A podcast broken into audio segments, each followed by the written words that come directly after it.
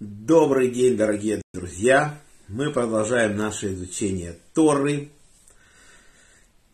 Рош Ходеш Тов. Сегодня новый месяц, месяц Адар, хорошего месяца. Это месяц, когда у нас находится веселый праздник. Это месяц, когда мы будем победителями в суде.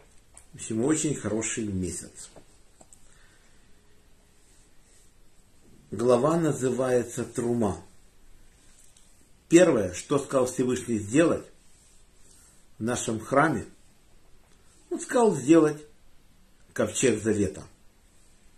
Что это? Что собой представлял ковчег завета? Маше не мог понять, но Всевышний показал ему изображение, и он увидел, как это работает. Значит, ковчег деревянный, покрытый золотом делается три ящика. Два ящика золотых, один ящик деревянный. Дерево называется шитим. Мы не знаем точно, какое это дерево. Предполагаю, что это кедр шитим. Если нет, что это акация. Золотой ящик, в него вставляется деревянный ящик, внутрь деревянного ящика вставляется меньший золотой ящик. И получается со всех сторон он покрыт золотом. И идет венец, корона по всей, по всей территории этого ящика, ковчега. Окаймляет его уже, было красиво. К этому ящику прикреплены четыре золотых кольца. Это чистое золото. На которых будут его носить. В них вставляются шесты. Тоже они деревянные, покрытые золотом отдельно говорится о крышке. Крышка ковчега – это что-то невероятное. Всевышний говорит, сделай крышку ковчега из чистого золота. И надо выковать, выковать ее из одного слитка. На крышке находятся крувы. Это как дети с крыльями.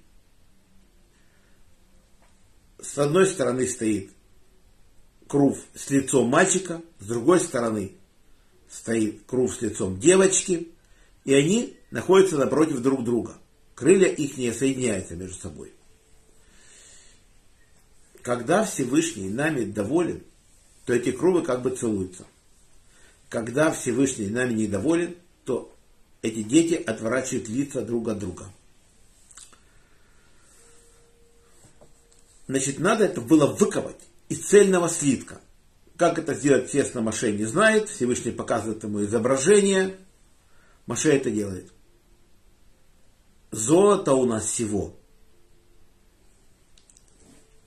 Всего у нас золото 29 кикаров 730 шекелей. По разному мнению, ну пусть кикар даже 50 килограмм, талант. А в комментарии Раши мы находим в книге, что это всего 43 килограмма. Но если 50 грамм, ну около тонны 500 золота. Пусть. Трактация-то опять А пишет, что толщина крышки была 5 сантиметров. Наши мудрецы пересчитали, умножили ковчег этой крышкой, и получается 125 сантиметров, грубо если посчитать длиной, и шириной 75 сантиметров, и толщиной 5 сантиметров – то что же это будет? Это уже тонна 135 золота уйдет, килограмм. Столько золота уйдет, а еще же и крувы, которые стоят вверху, соединяют крышку от одного конца к другому. То есть это что-то невероятное. Или Всевышний сделал эту крышку тончайшей, то есть то, что мы находим в комментарии Рава Садии Гаона, который пишет там очень тонкий был э, слой этого золота. Невероятно, как оно держалось, но у Всевышнего нет ничего невозможного. Возможно было тончайшее золото, потому что действительно всего на все изделия храма, всего у нас 29 кикаров 730 шекелей. Это совсем очень, очень маленькое количество. Без чуда тут не обойдется. В ковчеге находятся скрижали, которые Маше получает на горе Синай. Из главы Мишпатим наши мудрецы выводят, что они сделаны из сапфира. Потому что в конце главы Мишпатим написано, что взошел Маше на гору, Маше, Агарон, Надав и Авигу, и старейшины зашли, 70 старейшин. И написано, что видели не всесильного, а под ногами у нечто подобное кирпичу и сапфира, прозрачного, как небесная высь. И на избранников сынов Израиля не простер он руки своей. И видели они всесильного, ели и пили. Но раз написано, что прозрачного, как небесная высь, кирпич из сапфира, мудрецы наши выводят, что скрижали были из сапфира. Если мы возьмем площадь ковчега и посчитать, где были их скрижали, то, не знаю, около полтонны они весили эти скрижали. Если так грубо посчитать, потому что сапфир очень плотный камень, он нелегкий, тяжелый. И действительно, они огромные. Откуда Маше взял такой камень? Написано, что Всевышний сделал так, что Маше у себя в шатре нашел сапфировую глыбу. И из нее сделали эти скрижали. Это уже были вторые скрижали. Первый Маше бьет, мы знаем, Лаветиса, он их разбил о подножии горы, чтобы чтобы нас не подвергать опасности. Потому что мы согрешили, сделали тельца, это будем считать главе теса. И Маше, чтобы взять вину на себя, бьет скрижали, вот нет у нас документа, мы еще не подлежим наказанию. Он для этого разбил, пусть меня накажет, пусть я погибну, но народ спасу. Вот такое было. И он их разбил от подножия горы. Ну, в общем, скрижали такие огромные, положить их в этот ящик, попробуй его с места сдвинуть.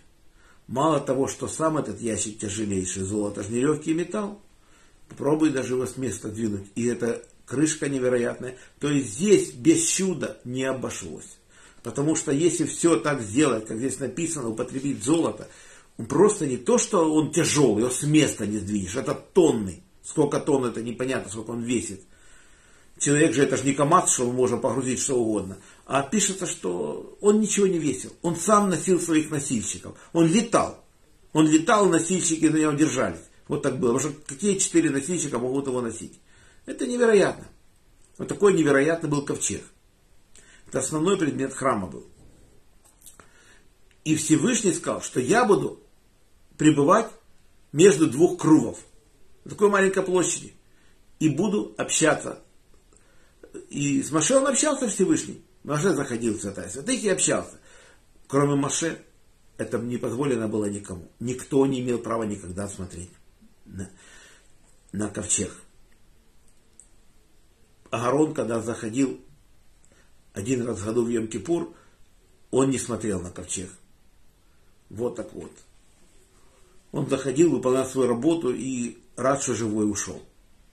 Мы об этом будем разбирать еще, будем это, об этом долго говорить. У нас будет еще много тем на эту тему.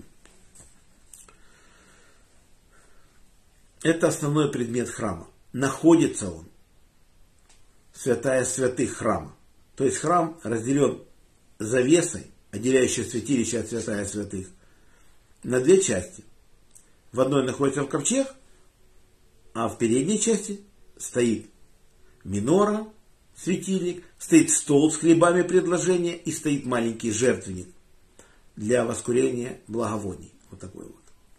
Завтра попробуем разобрать дальнейшие детали. А на сегодня наш урок заканчивается. Урок был дан за поднятие души Берта Батисраэль, Павел Бенефим, Самуил Герш, памяти Ури бен Харитон Мендель бен Мендель, Яков бен Нахум, Владимир бен Григорий, за здоровье Светлана Батклара, Шимон бен Исхак, Борис бен Мария, Анна Батривка, Полинопер бат Соня Сура, Леон бат Лара, Жея бат Ида, Анна бат Елена, Ефим бен Эстер, Двойра бат Мирьям, Моисей бен Ева, Ира бат Двойра, Йосиф бен Раиса, Инесса бат Маэль, Евгений бен Берта, Евгений бат Ита, Фира бат Анна, Геннадий бен Елена, Ольга Бат Светлана, Йосиф Дан бен Сара, Таня Бат Фрида, Ида Бат Рива, Вадим бен Татьяна, Юлия Бат Белла, Яков Йосиф бен Рахель, Шимон бен Мира, Фейга Бат Берта, Ася Бат Года, Марк бен Нина, Ира Бат Вера, Леон бен Клара, Рафаэль бен Клара, Хана Цепора Бат Сара, Ида бен Хая Авива, Ефим бен Соня, Майя Бат Фаина, Алексей бен Ольга, Гая Бат Вадим. Маслом прослал Гулра Ирина Бат Ури, Арона Ребен Ри. За хороший дух Арона Ребен. Двое родились бен Хумов Галь Бат Сара, Хана Бат Авраам. Рафаэль Ариэлей бен Лейса. Парасай Брют Владимир бен Рая, Моше бен Маня, Марина Батрая, Анна Бат Александра, Борис Бен Марина, Алексей Бен Наталья. Всего хорошего Олегу Марченко. Всем браха, парнаса, нам мазал то, что мы это время не грешили, учили Тору. Всем всего самого наилучшего. Желаю всем крепчайшего здоровья. И пусть скоро закончится эта война. И надеюсь, что наша следующая встреча состоится завтра в 15 часов. Рошходов Штов, Шалом.